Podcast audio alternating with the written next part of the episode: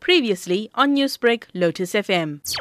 The comment with regards to putting up the fences with uh, the Kruger National Park came about because of uh, the recent controversy around a lion hunt which took place in Umbabat. Now, the South African National Parks, including the Kruger National Park, is committed in supporting ethical, sustainable, and resilient wildlife economy initiatives that is in both private and provincial conservation areas adjacent and open to the national parks, including the Kruger National Park. In that way, we have key guiding principles that govern such approaches. Firstly, ethical practices. Secondly, maintaining the sustainability and integrity of systems compliance with the legal framework and relevant protocols. So, what is the hunting protocol since the fence was dropped? SANParks does not issue permits when it comes uh, to hunting, and hunting is not allowed in national parks.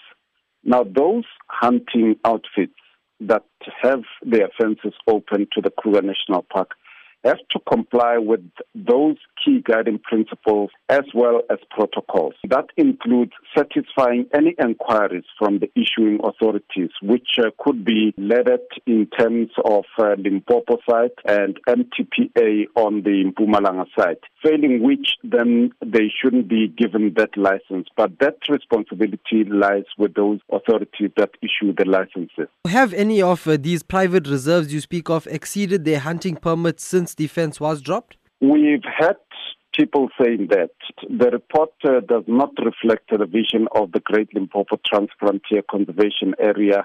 And sometimes uh, some of the NGOs give us a report that is factually flawed. We have urged people that have uh, observed that any of the protocols have not been observed to give us an affidavit, which will then be followed up by the authorities that issue out uh, hunting licenses. And if it is proven indeed that somebody has broken the law, they haven't uh, followed all the protocols, then due process should take place. And this time around, it will be through the Department of Environmental Affairs. And if we are involved, then we will advise in that regard.